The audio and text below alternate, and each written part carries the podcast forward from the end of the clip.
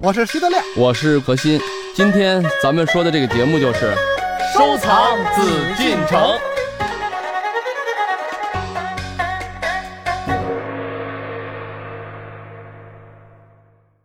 今天呢，是我们收藏紫禁城的日子，邀请到的还是何许人也组合。今天呢，我们要和您一起来说一说故宫当中的玺印。之前我们了解到了，自明清以后才有了为艺术而创作的印章，而明清丝印呢，多用石料，有少量的竹木牙角制作，取代了铜制印章。印文呢，主要是由书画家亲自提刀。或由制印家镌刻，他们都以秦汉六朝古印为宗，创造出个人风格。如明代的文鹏、何震，晚清的赵之谦、吴昌硕，都是名声显赫的大家。他们不仅为中国玺印的历史写下了灿烂的篇章，同时对东方邻国篆刻艺术的发展产生了良好的影响。究竟篆刻为什么难呢？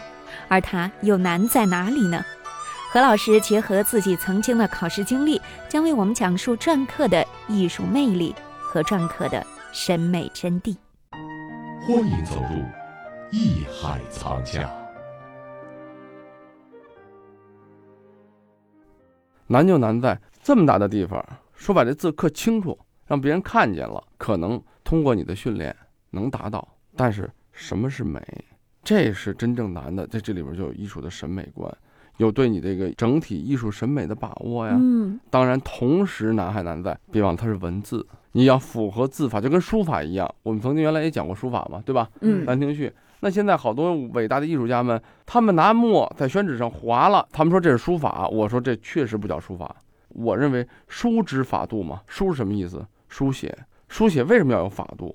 因为是文字。咱们俗一点，咱叫写字儿，写毛笔字。落实在字上，一旦你这个字不是字，你就没有必要叫书法了。书法的本质就是文字，篆刻的本质实际上也是文字。没有文字的话，你说石头属于篆刻吗？嗯，石雕也可不可以啊？我这刀子刻石头行，我刻个木头行不行啊？对不对啊？我这个您拿笔拿墨，您就说这叫书法吗？对吧？拿笔拿墨可以画水墨画，我可以说这是涂鸦等等。但是书法一定有书法的专属。嗯，就是基于文字的艺术。所以德亮刚才说设计是最难的，那他说刻其实并不是很难。它相对来讲，所谓这个工艺、这个技术，大家可以掌握。你的力量小一点，你刻的入刀浅一点，没有一定的力量。您说大石头，您笔画刻粗一点，你用的刀大一点，您的手都拿不住了。我因为以前考这个中国美院，当时我们是三千个人招七个学生，然后我考的什么专业呢？是国画书法。嗯，那那个时候就是有书法。国画还有篆刻这三门，每门考的什么是有临摹、有背临、有创作，等于就是九项。其中印章，当时印章我现在还记得呢，叫做军司马印，非常的有名的一方汉印。可是军司马印有在我们故宫有多少枚？我告诉你，有至少不下二百枚。什么叫军司马？这一个官职。嗯，我给德亮军司马印赐给你了，你现在是军司马，明儿我也是军司马，他也是军司马，就是连长。都是这些印章很多，但是这里面传世的可能图录里面选的，就是我们在学习印章中啊，军司马印这二百方不是都好，有些很潦草，但有一些东西是很有审美的学习的借鉴意义的。我也临过这行印啊，我我刻的也不错。对，不是人家 当时，但是你有一个问题呢，我们考试的时候你看有意思吗？他第一让你把这印文写下来，你不是印文自己写吗？嗯，然后你再自己备课，不让你临啊再刻出来。你说德亮选的这方军司马印，他认为很好，但是恰恰并不是那方最好的，或者大家认为本身你选这个模本就选错了。嗯，人家首先要看你自己对审美的把握，哪个是他的模本，你选没选对，所以你才能写出这军司马印吧。或者他给你一个题目，就是仿汉印创作。我们当时你知道给我们的题目是什么？陈半丁的下里巴人，仿他的创作一个春风得意，想吧。为什么说这个技术啊？德亮当然说了，它比起设计来讲可能会容易掌握一点，但这个技术的练习时间是什么？是三个小时，把所有东西都要做完。我印象最深，我考学前半年吧，虽然一直在课嘛，嗯，但是你不一定有那么强的量的积累。考学前有半年多的时间，那时候我在中央美院跟那个其他老师也学习啊，人家就说了，你每天不敢多说，三十到五十方的课印章你是必须要完成的。我想问点外行的问题哈。嗯，咱们经常看到有朱文，有嗯白文印。对，哎，嗯德亮先给我们说说吧，嗯什么叫朱文印？什么叫白文印？嘿，这属猪的叫朱文印呗，按德亮的解释来说，对，姓白的叫白文印。这个朱就是红，唇若涂朱，就是嘴唇就好像涂了朱砂似的那么好看。朱纹就是那个文字线儿是红的，这就嗯叫朱纹。白文呢，顾名思义，那纹儿是白的，嗯，笔画是白的。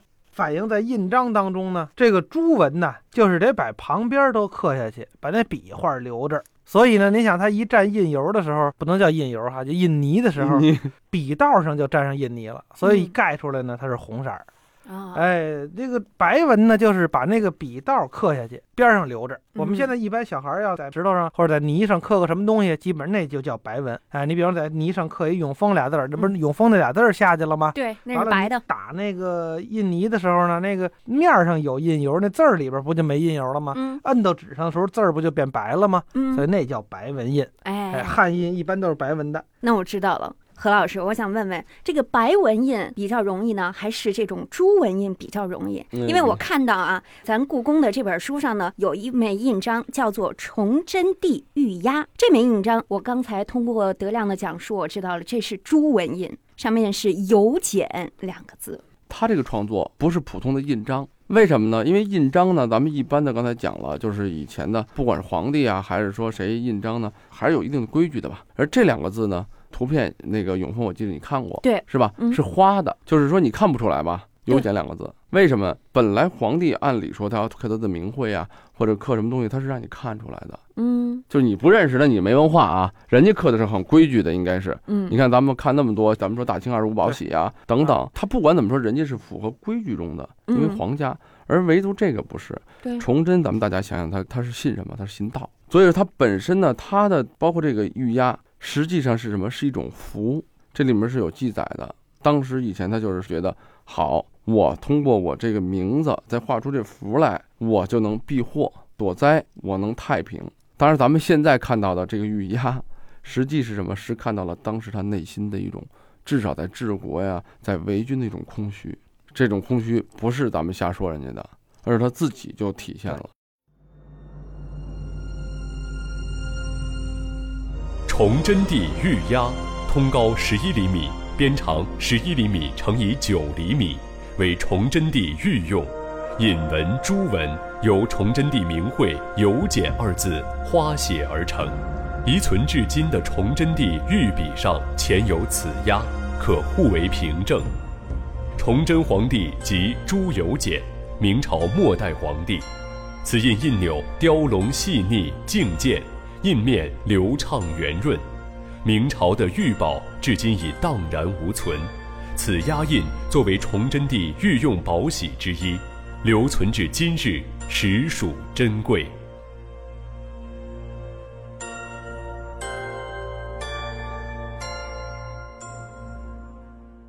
他是皇上嘛，所以他这个设计肯定是有高人给他设计的哈。对，不是他听了道家的对师傅，但是一般的人呢嗯都有花押。嗯我们看这个《水浒》啊什么的，这你看原文啊，不能看这个 电视剧，就是经常是把文书写好用了图章。他那个图章不是我们现在意义上的这个人名章，就是花押章。啊花押是什么呢？说现在的话，这个花押就是设计签名，其实就是过去的花押。我们现在网上什么还都有设计签名，一个比如一百块钱、两百块钱，永丰我给你设计一个，嗯，来者看不出我这俩字啊，不见得看不。现在是为了好看，但是其实那种设计签名的，我觉得都挺傻的啊，跟那意思差不多。那这有一个什么好处呢？防伪，因为过去也随身带着章，比方说写个合同啊，写个地契啊什么的，啪往那一盖这章，就相当于签字是一样的。嗯为什么不用签字呢？我估计可能是因为跟过去这个笔墨不凑手有关系。不方便。它不像现在你随身带根笔签个字儿，这个其实是最防伪的，是吧？嗯 但过去，比方说罗马事儿买马去了，这马挺好，归我了，你找根笔再现研磨，这可难了。那怎么办呢？就是这有一是到要尤其要在东北，在北京冬天就冻上呃，了。就是，嗯 所以人家随身就是带着那个章章，日本人还保留着中国的这个习惯。日本是每一个基本上，你看我们发现，就不管你是坐办公室的白领啊，还是说平时的所谓这种退休的人啊，嗯出门一个小袋儿里面都有一个小印章。每个人都有小印章。当然说了，他们认不认签名啊、比如说银行也会认签名，但是更多的他们全是印章。现在的科技来讲啊，咱们说签名也是可以仿的，印章都是可以仿的，只是一种我觉得对文化的一种坚持吧。反正我记得嗯我小时候那个，比如邮局来个挂号信什么的，嗯寄个包裹，你就得出去拿你那人名章，你翻箱倒柜找出来给人盖一包括。现在公司啊哎，郑恺的四个字的方块的嗯法人章，对吧？你支票必须要盖章，那就嗯不能签字。然后它还有一个公章啊等等。实际上这个东西嘛，喜喜者印也，嗯，印者信也。对，咱们今天讲的是喜印这个东西啊，刚才聊的都是技术层面的东西，技术艺术同样我觉得还有承载这种社会的一种功能。为什么说现在盖章对这个章，包括对签名，咱们说重视啊，实际就是所谓的这种诚信啊。以前古人啊，为什么说封泥嘛？不像现在什么保密手段，这那密码了，这个你要 email，那个时候就这一块泥上去，没有打开，嗯实际上这信封其他地儿都是粘不住的啊。这个就是一种信，从古人开始他那会儿也不是信封，它是竹简嘛，嗯，对，有竹碱呀竹简卷完了以后，最后外边口那它就是啪糊上泥。一块儿，它是一块泥啊。为什么嗯刚才德亮讲朱文讲那什么？现在啊，你看啊，咱们封泥看到的秦汉印的封泥多是阳文，为什么呢？因为它的印多是阴文，就刚才讲的多是白文，就是跟咱们现在不一样。现代人德亮刻字，刻了方印章，他刻的是白文，那他就盖出来是白文；刻的是朱文，它盖出来就是朱文，嗯。因为它是对着它的。可是秦汉印不是，刻的是朱文，嗯。然后反映在泥上是白文，因为它是泥是凹进去的，刻的是白文，它反映的是朱文，嗯，所以我们现在看到大批的出土的风泥都是阳文，所以在这个印玺之上呢，可以说是涵盖了乾坤啊，比如说嗯我们的人名啊，还有一些好的诗文语句啊，还有生动的图案形象啊等等哈。吉祥语。嗯以前的这个印章的形式啊，在这明清之前啊，当然也有很多像包括那个碑刻呀什么的，都嗯能体会到一些好的图案，比如一些刻一个大吉祥。人长寿，或者说是呃日历，或者嗯说是风和啊，或者说是大吉呀、嗯等等啊，有很多这种吉祥语，但这种吉祥语实际上就是一种在明清之前的话，这种创作呢，只是为了某一个时期，比如说过节，嗯。比如立春，可能在某些地方要用到，嗯。包括不管是帝王啊，不管是将相啊，哎，到某些地方他要盖个吉祥语的章，嗯。仅此而已。文人流派印就是从明清之后才发展的，嗯，最早的就是文鹏，嗯，文鹏是谁呢？文征明的就是的，文征明的儿子。对，嗯我们现在说文鹏啊，其实在书画界或者刻印界，应该是非常非常有名的一个人，简直就是神。印文的艺术，嗯我们不能称之为神，嗯，但是确实从文烹开始了一代啊文人流派印的，但是他其实就是，如果说单从刻印角度来说，他就是那个黄金时代的那些个众神，什么这个文鹏啊、王冕啊嗯等等，是那一代人那一番人。不是他们有什么特点呢？至少啊，为什么对他的崇拜啊？嗯刚才你看永峰你提到的，为了创作而出现的印章，嗯文鹏开始，啊对你别人他他有什么？特点呢？就是你所有的印章都是学他，这就是他的特点。呃，德亮说的这个有点绝对啊，嗯但是他是想告诉大家，文鹏在整个中国的篆刻艺术中的一种地位。嗯因为我们现代人学，我们有很好的条件，我们可以学秦汉印，我们可以学钟鼎，我们可以学石鼓，嗯，它都是刻的一种文字嘛。但是在咱们说放回到历史来说，那个时候文鹏能学到什么？他的身边也只能看到一些普通的，比如印章啊、字画上的印章啊，嗯他的资料、他的东西有限。但是在这么有限的环境中，他能敢于去做出一件事儿，就是创新，我为了艺术而创作印章。嗯文鹏之印是我的名章，是印信，我可以这么刻。但是我还想刻一个风和日丽，我还想刻一个，比如说马到成功。这个时候这词儿太俗了。就说这意思呀，对他来讲已经没有意义了。嗯他是为了表现，比如说孜孜不倦吧，他只是为了表现一种嗯我现在的状态是什么。比如说这个老骥伏枥，我就是这个状态。我现在这个状态是什么？年轻状态是奋斗，是嗯拼搏。他是把艺术融入到了篆刻，而这之后的所有的艺术家们，到现在咱们说齐白石等等大师都不可能说，只要他为了艺术而创作，那他一定是文鹏的学生。从这个道理来讲，德亮说的也没有错误。他的篆刻的技术技法，理智的讲不是最好的，甚至有些东西还是毕竟没有逃脱他当时那个时代的局限。但是他的思想，他的意识，就是明清流派印之足。但是遗憾的是什么呢？就是为什么我们要专门提这个文鹏呢？就是这么一位大名人，在文化史上做了这么大贡献的人，我们现在的民众不知道。嗯，你提文鹏是谁，呃你上大街上一万个人也未必有一人知道。所以今天我们做这个节目的意义哎可能也在于此。完了，你还首得先一个问题就是让大家要了解篆刻。对，对你还要告诉他，这个文鹏是文征明的儿子。完了，这一万个人里边恐怕还会有九千多人问你文征明又是谁呀？哎，再给他讲一讲文征明江。南四大才子之一。但是我觉得啊也说的稍微有点绝对啊嗯。不过我们今天说到这个印玺的时候呢，刚才我们何老师也说到了文鹏开创了一代先河。那我就想问一问，我们现在看到的清代雍正皇帝的亲贤爱民玺，是不是也是承袭了文鹏这样的一种艺术创作呢？严格来讲吧，所有的艺术啊嗯都是有传承关系的。嗯但是这个明清流派印一说起来，有文鹏啊，像有王冕啊等等的很多大师，这个里面包括你说齐白石啊、吴昌硕呀嗯等等，这都是篆刻大师。赵之谦，明清历代的这些书家们、篆刻家们都有传承关系。但是呢，你说像雍正的这方印章呢，首先我要跟这个永丰也明确一点，它毕竟是皇帝的皇家玺印。嗯包括咱们说，不管是二十五宝玺啊，不管是咱们以前在看到的战国时期的、春秋、秦汉时期的印章，当然是说明代的没有了。但实际上，我相信啊，宫廷里面的这种艺术还是有它比较统一的这种形制和风格哈。风格，就是嗯第一，它的印章不能油性的去创作，嗯因为在明清的时候，大家已经在把创作的观念放到篆刻中了。我的笔画，我的构图，嗯我可以有均衡，我可以有不均衡，我这里面可以有笔画的多和少，为了审美而牺牲的一些东西。但是在皇家印章里面，这个东西我们看到的少。嗯，他们要求的印章效果，无外乎什么平和、均匀、端庄、大方、嗯富贵。就什么东西就显得富贵呢？很整齐。嗯你看啊，皇帝的印章很少笔画不是一样粗的，嗯他没笔要求你是一样粗细的，你的留的空白它要均匀分布，印章里面的审美需要对称，这样就会体现出一种朴素的端庄大方的一种感受。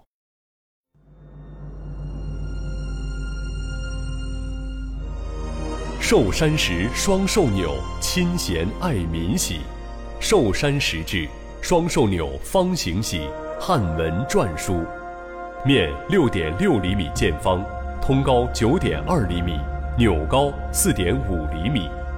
此宝刻于雍正元年，即公元一七二三年。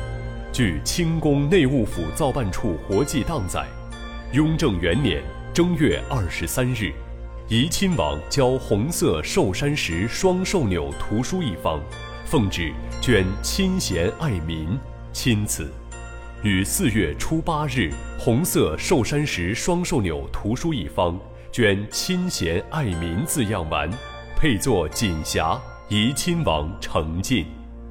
此宝为雍正帝御疾后的自珍之作，其一向以为君者当以亲贤为治国之本，以爱民为立政之基，尤其辅成大统之际，更时刻不忘，以此作为律己待人之警言。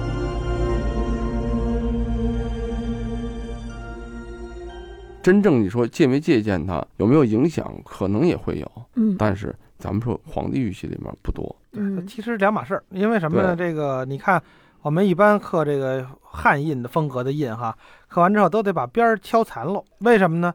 就是显示那种历史的斑斑驳驳呀。人家当初刻那汉印的时候，肯定也不残，肯定也是完整的。但是经过这么多年了，它毕竟磕磕碰碰，印到纸上，然后发现这个边儿残破了，有的那个字儿甚至于都少了一少半儿了，那种感觉好。所以现在很多都学那种感觉。这种，东西在皇上家的这个几乎没有，不太可能。那在你的印上是可以有的，是吗？在任何人的印上都必须有，嗯学汉印没有不残边儿的，不残边儿那就太愣了，甚至可以是一半儿的字吗？一少半儿。这个破残到这个时候了，就嗯变成了什么？你艺术修养的高和低的问题了。嗯永峰，你不会刻印章，你把我这刻的印章，你可能破一笔、动一点儿都不好看，我可能敲一半儿都不难看，这是一种营造。现在的艺术，咱们现在学秦汉印的艺术，已经不简单是学秦汉印，而是学它一种风貌。实际秦汉印是，就我们临了这么多遍，我们体会到大家就是它是就很规整。嗯很严谨，让你学习它的严谨规整。但是我们现在的创作，利用这种严谨规整的同时，为什么它规整和严谨？如果不破残，就会显得很拘束。本身人家的效果当时不是为了让你审美的，当时就是公章啊，你必须得规矩啊。对。可是现在我们是这种风貌，我们学完秦汉印以后，希望我们能把一种历史，我沧桑古朴的章感觉沧桑。对，嗯你说有没有可能你不刻残？可以。不刻残的时候，你能把这个秦汉印的风貌体现出来，那就是你靠你的笔画、你的刀法，让别人一看，我这方秦汉印肯定是当年的秦汉印，但是当年的秦汉印也不可能这么完整，所以大家一定要有这个习惯啊。嗯因为明知道现在我刻的完整也不是以前的，也知道你是现在刻的，你现在刻的你还没有那种灵动的风貌。这个残实际是为了让它灵动，解决了画面的枯燥。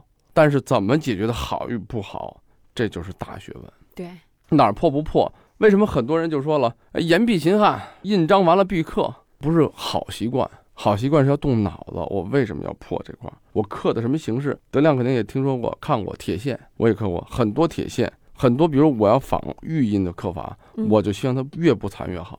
那它有不残有不残的风貌啊，嗯你能不能达到这一圈儿很细很细的线条，不能有断的？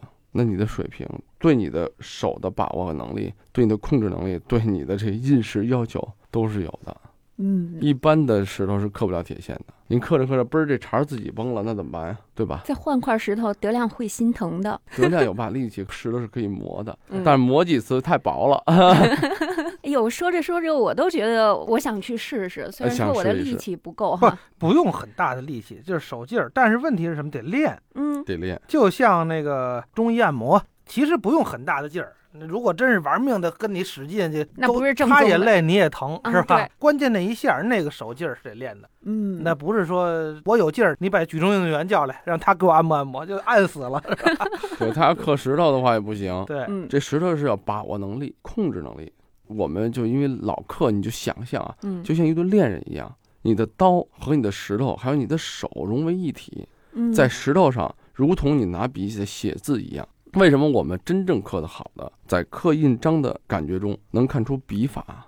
就是我在设计文字的时候，我是拿毛笔要写的嘛。嗯等我刻出来以后，你能看到我写的感受、笔法，那说明我这刀在我的手里的控制能力得有多强。所以过去有的那个篆刻家直接落款就是某某铁笔，说这铁笔其实不是说真拿笔写，也是拿刀刻出来的，但是感觉就是我拿一根铁笔在石上直接写的一样。哇，所以这个是非常难的艺术。嗯，嗯经过你们俩这么一说，我觉得这篆刻还是一种行为艺术啊。非常的行为艺术。对对对 让我感觉到有一种音乐的美，甚至有一种动感的美。对嗯嗯，所以当我们以后在欣赏这个印文的时候，欣赏印章的时候，可以听听音乐，感受其中的这种动力的美。好，感谢朋友们收听我们本期节目，让我们下期同一时间再会。艺海藏家正在播出。